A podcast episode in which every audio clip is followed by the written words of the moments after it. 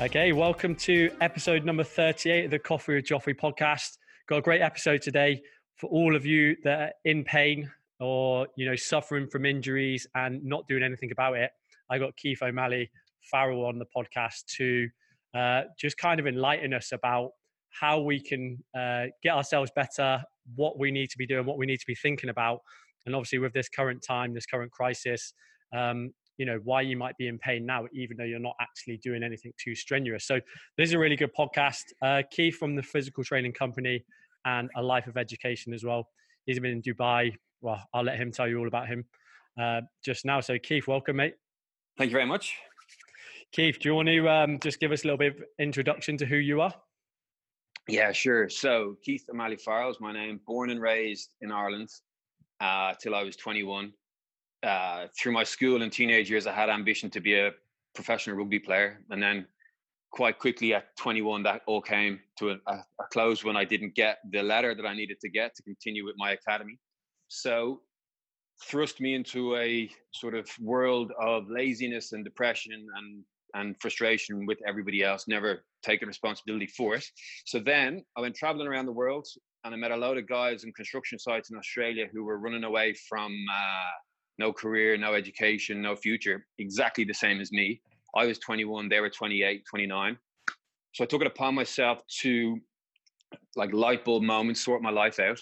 I went down to Backpackers Internet Cafe back then in 2007 and sorted out uh, three diploma courses for when I returned: sports man, sports therapy, sports injuries, something like that, personal training, and then went over to the UK and did a sport rehab degree in St Mary's in Twickenham. Um, from there, then did two years in professional football in London. Did two years working with the British military, rehabbing guys that were coming back injured from Afghanistan, and then moved over to Dubai 2013. Was head of an athletic therapy clinic for a sports performance gym for a couple of years, and then 2015 set up the physical training company, and then last year went live with a life of education. Oh, amazing! So sounds like obviously the the direction that you went down is a little bit more kind of injury specific, but I guess now with a life of education as well, you kind of tie everything into that as well. Yeah, so it was one of those things where when I was on the when I was trying to play rugby, I was in university on a sports management course. It was a diploma course built for the sports to kind of get the less intellectual people into the university so they could go play sports on the uh, on the university teams, which was me. So I went in and realized day one was was business, was accounting, and it was computers. And I was like, "What is this? I'm a sports person." So I did a night course in fitness instruction throughout that time, and I went to work in a gym as like grassroots, just writing out programs, doing the pool test, picking up the weights, cleaning the treadmills.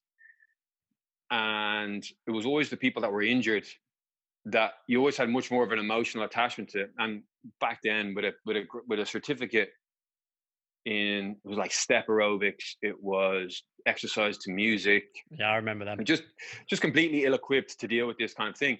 So uh, when I was away, you know, you've got a year to think about it between your parties and your and your backpacking it was injuries that I wanted to go down. So the research was just let me just see what's out there. And I just I met this really pivotal person at one stage called Anne Gildea in Dublin, and she basically mapped out. Uh, she knew exactly what I wanted from just one meeting, and she mapped out if you do this course here in Dublin, blah blah blah, then you can stepping stone over to the UK, and you can do this course in St Mary's and do sports injuries and work in professional football and work. And I was like, this is you are you are my like guiding star here. Yeah.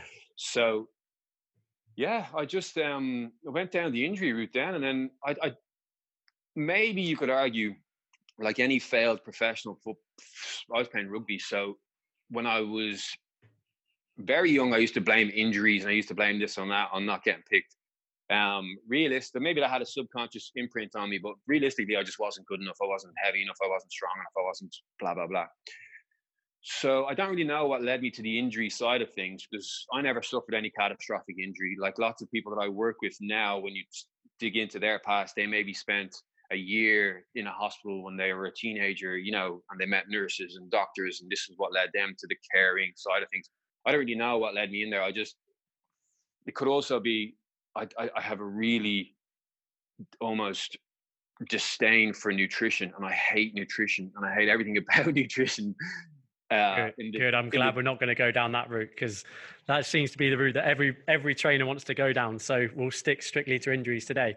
And uh, just yeah. picking up on the point you said then about um, you know you not actually having injuries or anything, uh, you know that kind of led you into it. You're already going in that direction it's amazing how many people i mean i guess i would be one of them because i've had like a like a hip injury for a little while i know so many exercises so many mobilizing drills because i've done so much research on that area there must be tons of people that fall into more injury and we're going to talk about this injury specialist versus pt more injury specialists just from doing it themselves and reading you know supple leopard once or you know something like that yeah absolutely look when I go into a consultation, like any PT, you kind of sit down and you say, "What are your medical conditions? What are your injuries? What are your hobbies? What are your what are your goals?"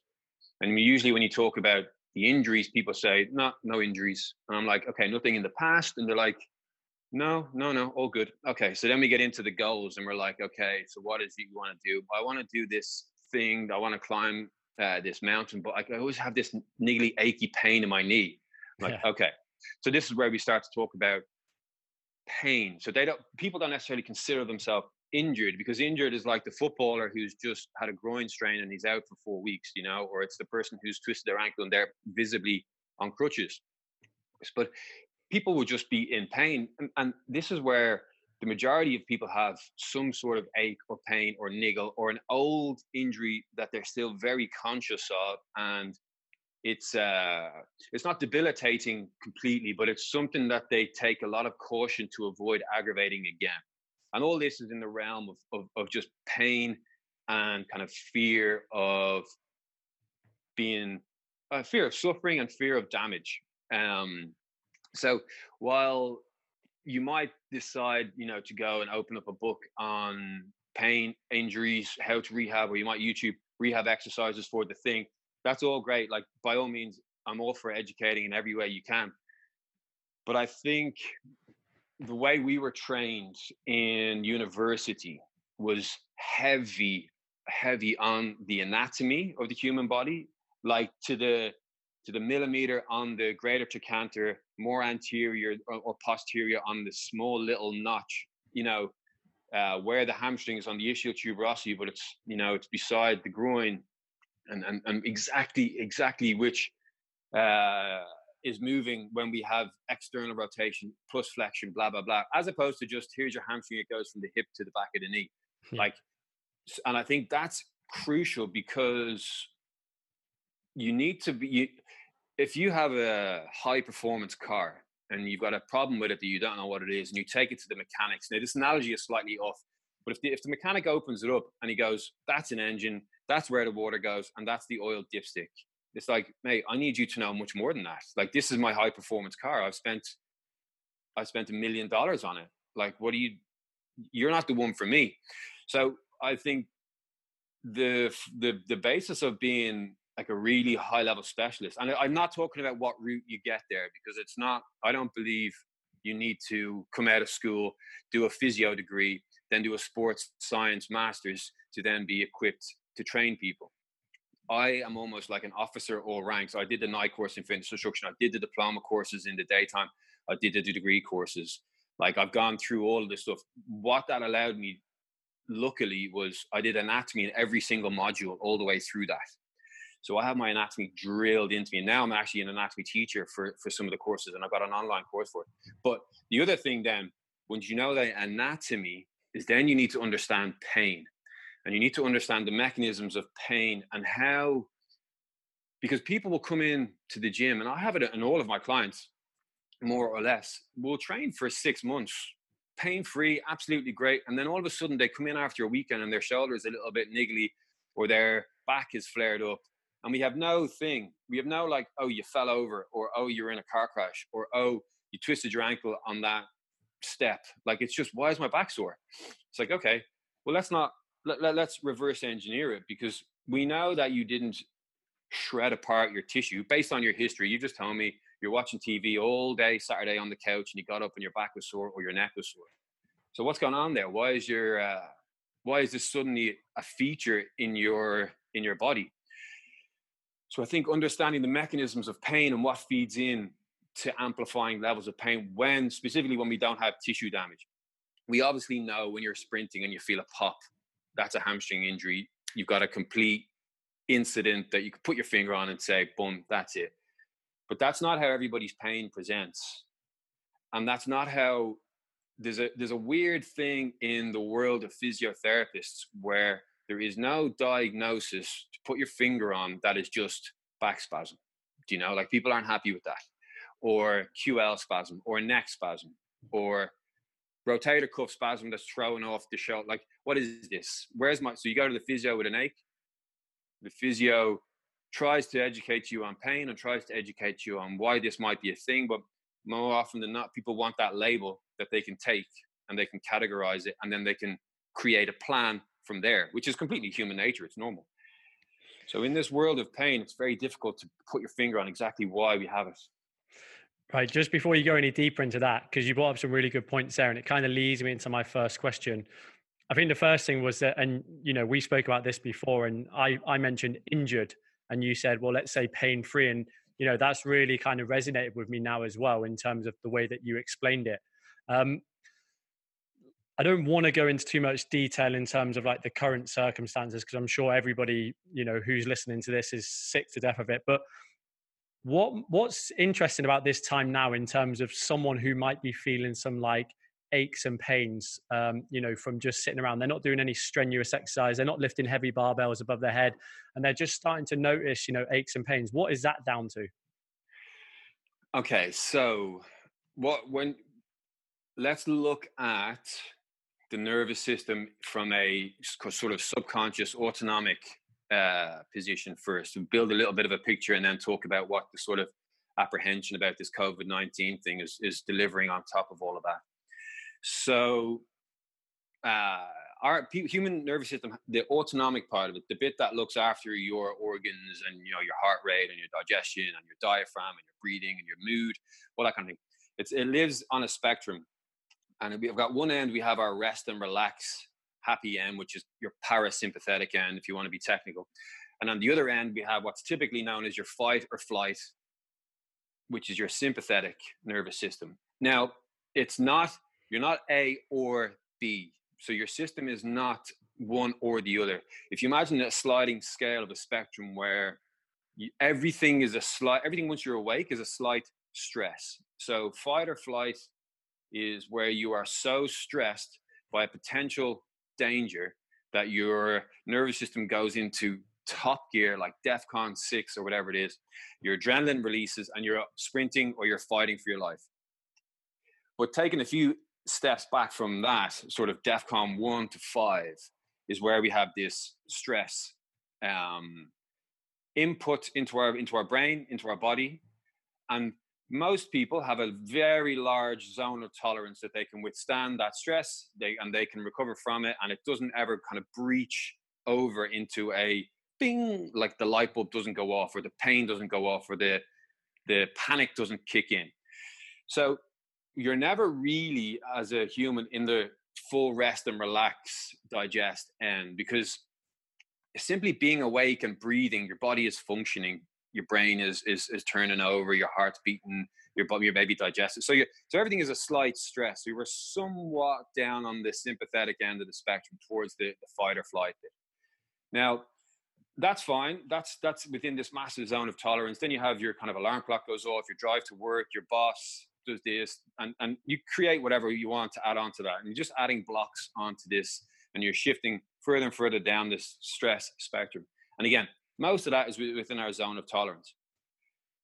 Now imagine that uh, you have some abnormal thing come in, like financial difficulties, someone on the horizon. Maybe you lose a job. Maybe you go through a partner breakup, and you have these massive psychological stresses. Well, they shift you even further down the spectrum. So now you're kind of over that panic zone, and now you suffer from anxiety, and then you're feeling it like it's it's a very present uh, internalized, but it's I am now very anxious about this thing. So what that does is to bring this around to to movement. Exercise in itself causes a sympathetic response. And the easiest way to say that is imagine I put 20 kilos on my back and I do 15 squats. Well, essentially, my subconscious brain is kind of going, well, if we keep doing this, this is going to cause us damage. This is going to be a threat to us if we, it doesn't really know you're only doing 15 reps. It just reacts to what's being input, being, being uh, kind of being, being thrown at it. So the sympathetic response happens through exercise in general. It's what we need. It's why then when we do all these recovery strategies, we try and get ourselves parasympathetic as quick as possible by all those strategies we could talk about another time. Parasympathetic, rest, relax, recover. That's where we want. That's where we want to be. That's why we recover when we're asleep, and that's why when we eat we feel good. And when we're rested, we feel real good and loving and all that. So when you say your system is bubbling around an arbitrary kind of six out of ten on this scale, and ten out of ten is is is complete breakdown and adrenaline releasing when you're around a seven out of 10, you cross over that threshold into the, the, the feeling, okay? The feeling of anxiety, the feeling of worry, and also the feeling of pain. These things kind of bubble to the surface and then they cross over that threshold.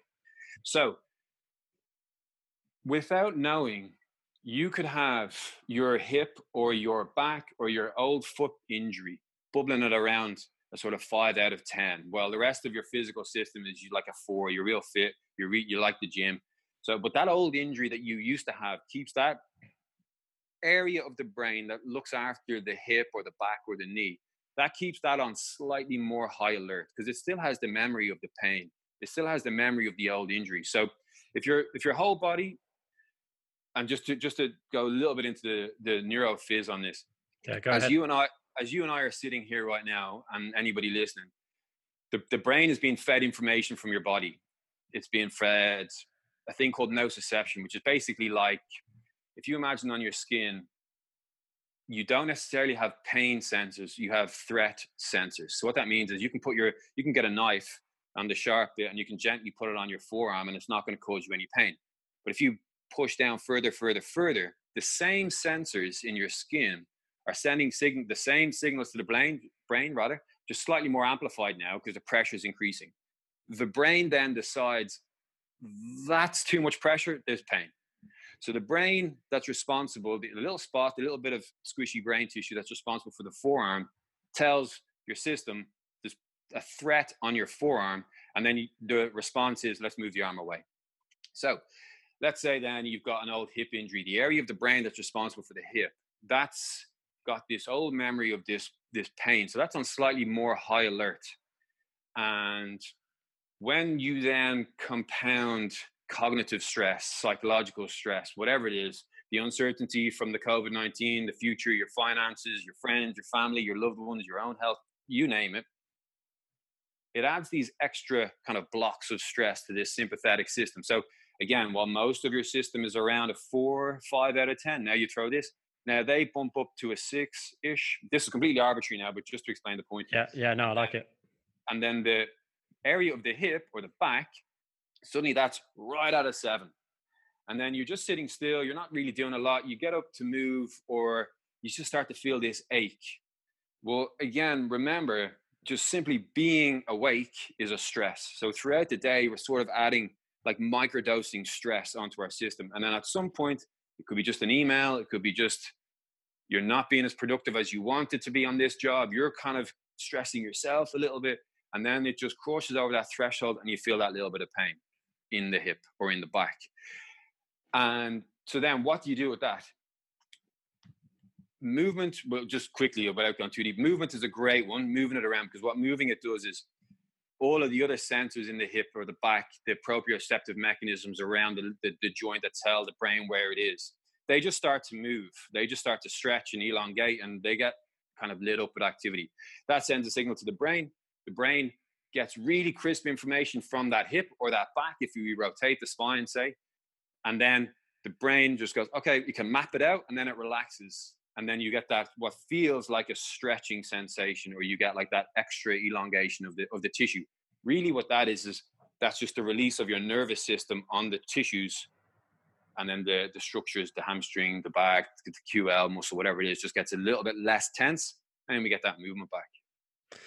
Uh, it's, it's, so interesting And the way that you put it there in terms of the scale. Like I could visualize that, and I'm I'm sure the listeners can as well. And that made like complete sense in terms of kind of managing your stress levels. And I've just I'm halfway through a book now, Peak Performance. I don't know if you know it, and it talks a lot about um, you know stress and recovery and that type of stuff. You know, when you're exercising, you're stressing yourself, and then the recovery side of it is so important to bring you back.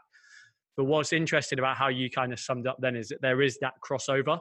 Because to begin with, I was thinking like, hang on, he's talking about things that are more like on the maybe the mental side of it, but then you tie that in nicely and you're saying, hey, this is why your back or hip might hurt because of the other stresses going on in your life. Yeah. So if you imagine your nerve, your autonomic nervous system, your fight or flight, it's it's it's a threat mechanism predictor. So without spending too long on the psychological side of it, because that's not the area of expertise, and you can't. It's it's difficult to sort of preach to someone about their stresses because it's so cliche. But if you feel that you are financially stressed, you're financially under pressure, your brain is sort of running through a, a, a, potential threat of if I don't get money, then I can't eat. If I can't eat, then I'll starve. If I can't, if I starve, I'll die. The same way, if I stay under this barbell for six hours, my leg muscles are going to burn out. I could cause an injury. If I can't use my legs, I can't hunt. If I can't hunt, I can't eat. If I can't eat, I will I will cease to exist. Do you know? So you can sort of run that pattern through. You know, if my if my if I don't meet this deadline that my boss is saying to me, my boss is going to think I'm incompetent. If my boss thinks I'm incompetent, then potentially I'm going to lose my job. If I lose my job, I can't eat. If I can't eat, I will die. Do you know what I mean? And now I'm massively bro sciencing that. Yeah, yeah, definitely. But so but it's the uh, it's the thought that if you can just take a step back and begin to understand, whoa, whoa, whoa, I've been sitting at my desk on my laptop all day, my back is starting to hurt, but I haven't really done anything to shred apart the disc. Okay, so let me just go move around. Let me go for a walk. Let me do those stretches that I know that I got in the past. And what you're doing is the movement lights up the brain. The brain releases the tension, and the joint moves, and the pain goes away. Same kind of thing you you hear a lot about people when they they quit a job or they got out of a relationship, all their stress levels went away. You know, and you, you often hear that God, when I'm stressed, my back is sore. It's it's it's a no brainer, but it's also almost it's too common for us to really understand. You see it too often. You know, I just can't. I'm thinking of this example now, and I've got to say it. Like I can't help but think about you know middle-aged guy who um, used to be sporty when they were younger, maybe got a knee injury.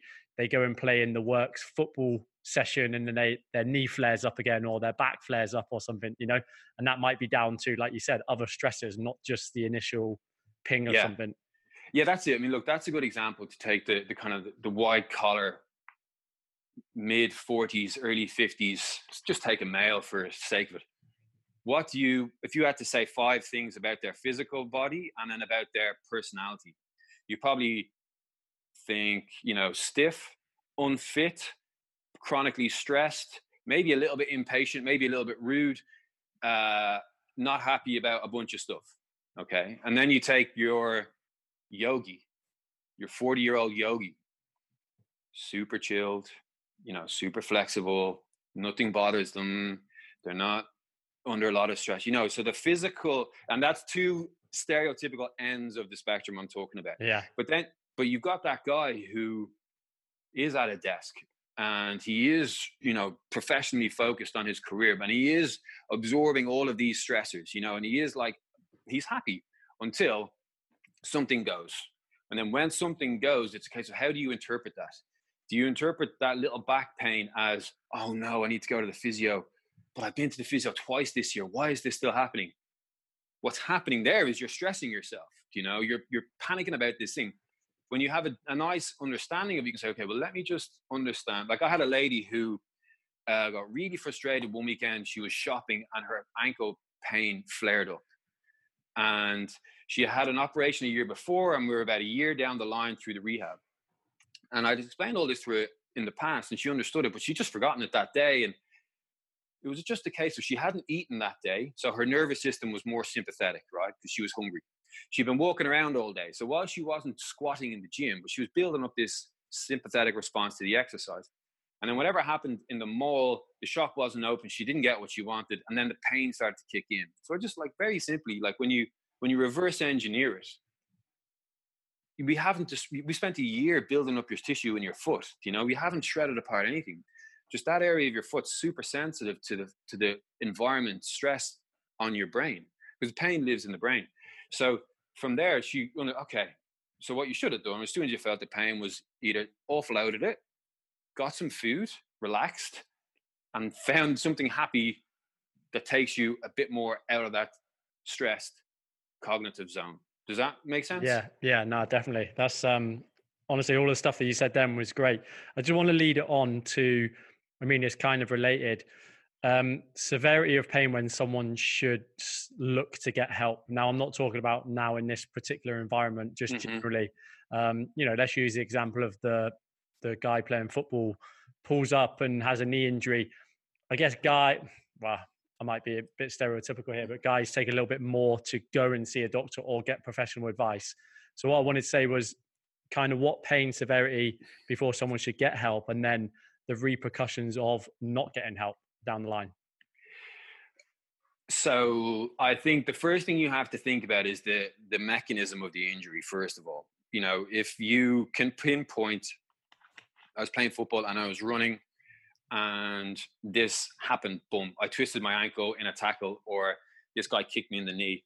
Okay, there's an acute thing there that we sort of need to address relatively quickly. But again, give it a few days after that initial injury because there's a healing response that's going to leave you quite sensitive so that if you went to the physio the very next day everything is going to be painful.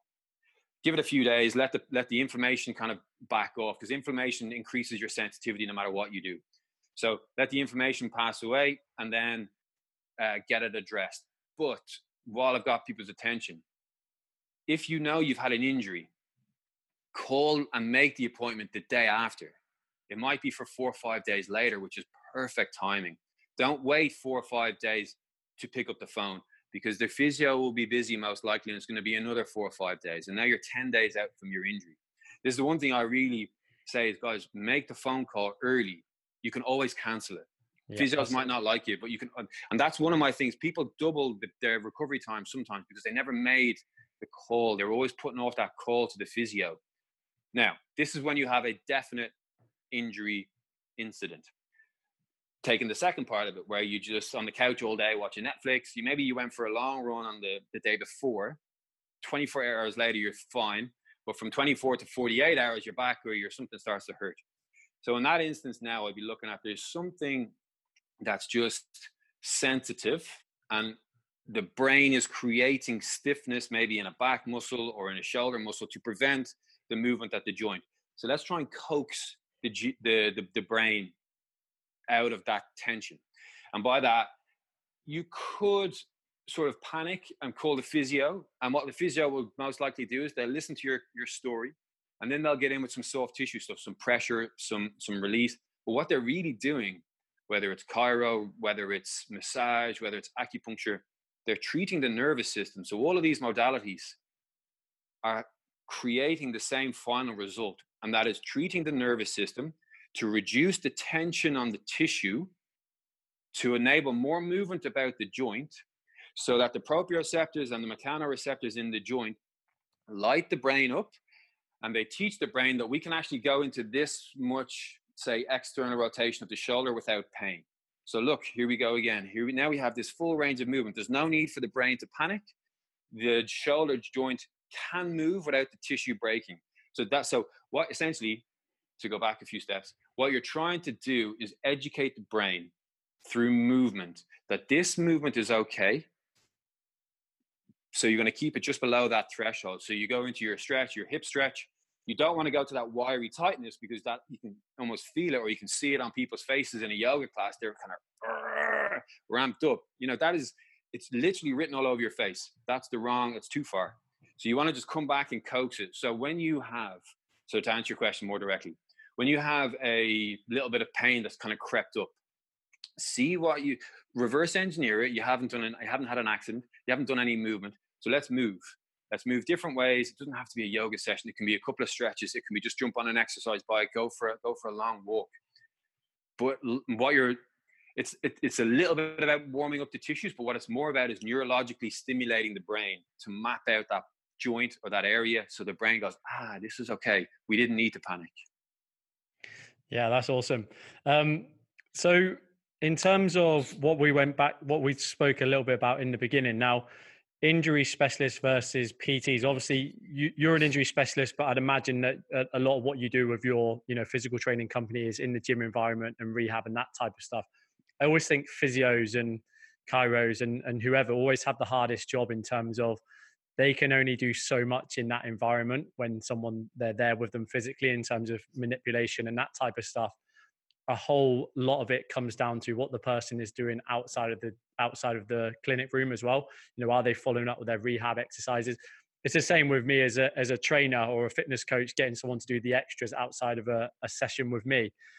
You know as a physio though it's so much harder to get people to have that buy-in right? That adherence to doing those exercises what i was going to say was um, injury specialists versus PT, pts what is there to consider um, in that regard so, um, so the course that I went on was created to to plug the gap between the physio and the strength and conditioning coach, say in a, in a high performance football club or whatever. So your player is training with a squad, hundred percent, gets injured, goes to the physio. The physio's job is the physio is the investigator. The physio is trying to find out what's gone wrong. So it's trying to get the diagnosis. For me, I, that's the whole part of it that I just I never had an interest in. I, just tell me what's wrong and let me fix the person. I don't want to do the special test and whatever. We were trained in that, but that bit of the, of the process never interested me. I didn't want to be in a room. I wanted to be in the gym with the music pumping and people hammering it and smashing themselves. So, uh, taking somebody when you have a diagnosis and you know what it is, and that's the white label. That's well, that's the main label. That's like the um, grade two hamstring tear, uh, rotator cuff tear, so we know what to do with that because it's all done and it's in the literature. We just need to do A, B, and C. What do you do with somebody who's just got back pain? Okay, well now we need to get them moving. We need to get them stronger. We need to kind of you understand that in a generic uh, piece of advice. So again, for me, this is where the understanding of pain, the understanding of the, the mechanisms of, of stress play into that, and then the anatomy, and being able to explain it to your clients in a way where they go, oh, I get it. Okay, so I have to avoid doing that and I have to do more of this because the way you just explained it to me, Keith, I get it. As opposed to, and this is this is very possible. Uh, it's not because I was educated so, and I want to really reassure people that that you can, because I did it the long way, the way anybody can. But as a PT who's done a rehab course, you need to be able to go off script with your rehab clients because it's not if this then this in in across the board there's tons of things where i'll be like okay we actually might need to lunge i want to destabilize the ankle a wobble board is way too intense for this person they're too they're, they're maybe in their 40s or 50s it's chaos how do i destabilize that ankle without um, completely throwing them off track well, let me just do a lunge with the heel off the floor because I know the anatomy of the ankle. The once you point your toe, the smaller part of the talus comes into the joint, so that's inherently unstable, which is why people twist their ankle when they're on their toes, not with their toe up in the air. So let's just do that.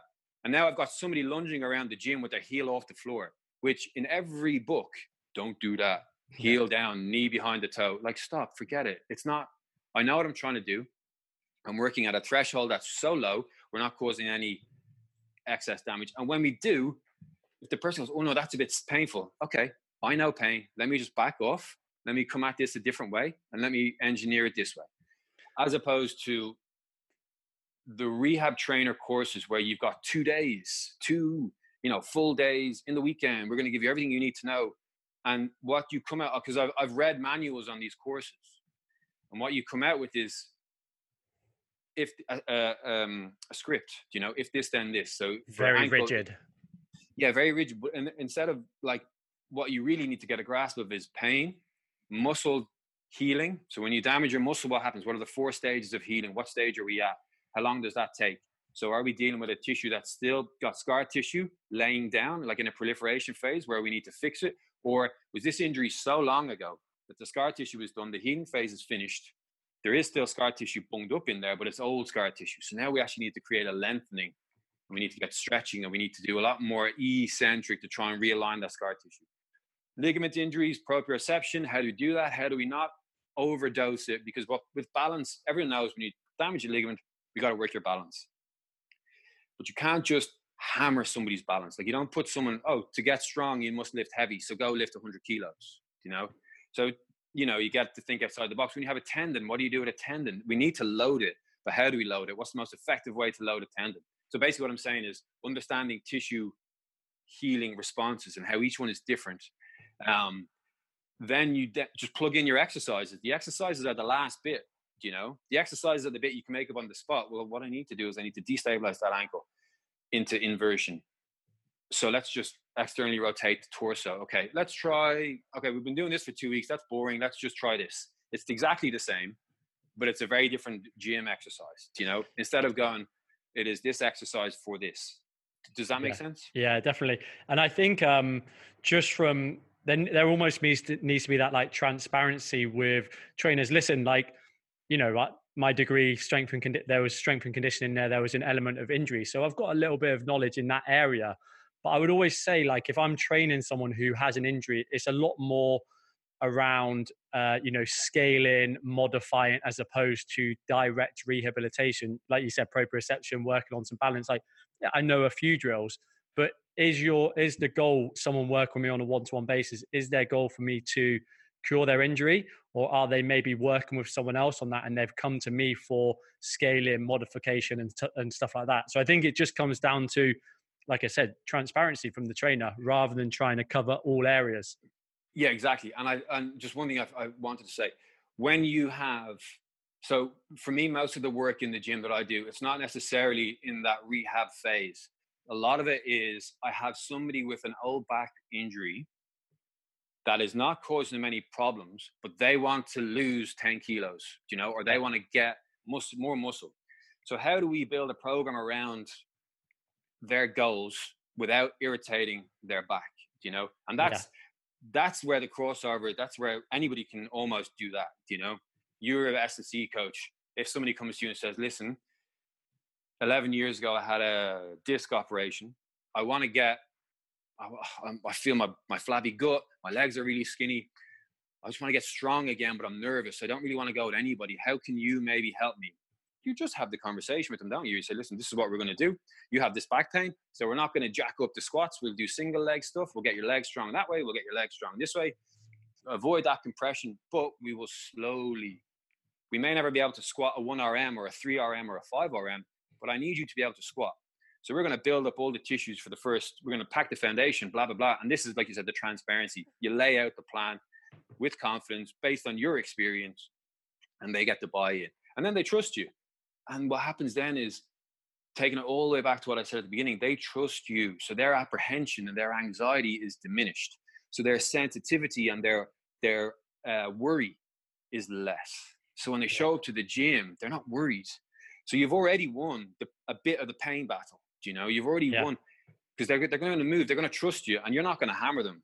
You're not going to overdose them because you've got your experience.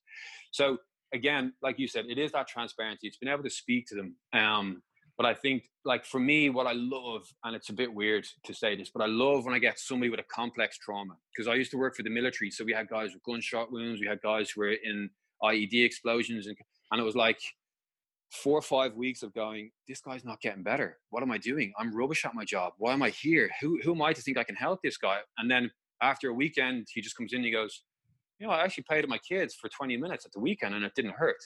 I'm like, wow that is as big a win for me as somebody losing 60 kilos on yeah. a weight loss program. Do you know what I mean? Yeah, that's awesome. Mate, what last thing I want to ask you, and we'll wrap it up, is um, just good daily habits to prevent. Well, I've, I've written injuries here, but again, to prevent pain. And listen, you don't need, there doesn't need to be anything spectacular, but just things that you know people should be doing. You mentioned one already about just movement, but have you got any yeah. others?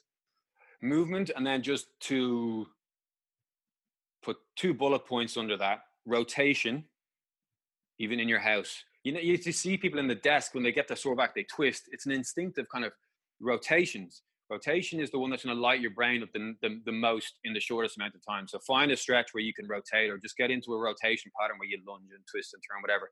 Um, if you've got the luxury of it, some side bend, so you can bend in that sort of plane. Forward and back, we do all day when you get up and you just walk around, but we got to do novel stimulus. So you got to add a bit more in that the brain's not used to. So movement from a rotational perspective, breathing is so important. Sounds stupid, obviously it is, but when we spoke to, spoke earlier about the sympathetic and parasympathetic, how our brain maps out our system. And anybody can Google this. Look up homunculus and look at the picture that you're going to get on Google Images. And that's a map of the brain. Now, that's a map that the brain has of the body. So homunculus, check it out. You've probably never seen this image before, but basically, you want to you want your brain to have as crisp, a clear a map of your body as possible. Now, movement will do that, but how do we make the brain tissue better? So the the, the signals go up through the brainstem into the cerebellum, across the brain tissue to the periphery part of the brain that's responsible for that area. So say you're back. If you try, try and shine a torch through murky water, you're not going to get a crisp, clear signal of light on the other side. If you can clean out that water, if you can make it crystal clear, the light that hits the other side of the jar or the box, whatever you've got it in, is way brighter. So we need crisp, clear brain tissue to get from the brainstem through the cerebellum to the area of the brain that, that is responsible for the back. Crappy diet, pro-inflammatory fluids ruins that. And a brain that's not nourished with oxygen also ruins that. So you get the more oxygen we can get out of the air into our bloodstream, circulating into our brain cells, the better the brain will perform. It's no surprise that when you want to stretch, you breathe in and you breathe out and relax. Okay, so I'm, I'm getting to, I'm going somewhere with this. yeah. the when you breathe in, okay, we fill the lungs with air. The alveoli are down the bottom of our lungs. The bits that, well, they're everywhere, but they primarily live down the bottom of the lung. That's what takes the oxygen out of the air and puts it into the bloodstream. So we need to get the air not just into our lungs, but into the bottom of our lungs. And lots of people cannot diaphragmatically breathe they cannot get their diaphragm to go down all the way. And there's some breathing exercise that I do with people, and it's crystal clear, pretty quick. But we'll just bypass them. Big breath in, you'll feel either the belly goes or the upper chest goes. If the upper chest goes, you're not getting oxygen, you're not getting air down to the bottom of the lungs where the most of our alveoli live. The secondary thing is when you breathe out, when you breathe long, slow, deliberate exhales, you basically clear out the carbon dioxide from the receptors in the cell. So you're basically shifting all the rubbish out to create more space for the oxygen to get into the cell. If we can't breathe out properly, you don't clear out that CO2 out of the cell, so the oxygen can't get into the cell. They kind of they kind of compete for the same receptor. So breathing techniques massively important. You can I could you could call it meditation. I don't really mind. It's not I'm not doing it. I'm not talking about it from the transcending kind of perspective. I'm talking about from a mechanics and a physiological perspective. If you meditation is the best strategy because you get double and triple kind of bonus points when you when you do that stuff. But just breathing, just making sure that you can get air into the bottom of your lung and you can breathe the carbon dioxide out. What that then does, take it back, is it gives you that crisper, nourished brain cells so that the brain can map the body out way more clearly. It's good that you touched on that because my Apple Watch tells me to breathe at least three or four times a day. It just gives you that little setting where it says, "Hey, let's have a minute now. Focus on your breathing." And you know what? It, it does help. It makes you think about it. Just having I that have that same thing. I have that same thing, and I wonder. I've not paid too much attention to it. I wonder, does the Apple Watch correlate it to something in your heart rate? Must do. You know, because it just I don't know up every now and again, but it's clever. Yeah, good. And, and what I would say, the easy way to just do that is you breathe in for say four and you breathe out for eight seconds, or you breathe in for three and you breathe out. For, just breathe out for longer than you breathe in, um, and just clear out that carbon dioxide. Yeah, that's awesome. Keith, you've given us so many um, good points there, and for the listeners to take away, especially as last couple on the daily habits. Uh, where can they find you? Where can they reach out to you? Uh, my Instagram, Keitho. What is it? Keitho Strength Rehab PTC. Um, probably the best place to, to, to get me for the general anybody who wants to Yeah, perfect. All right, Keith, we'll leave it there, mate. Thanks Thank very you. much. Thanks very much for coming on.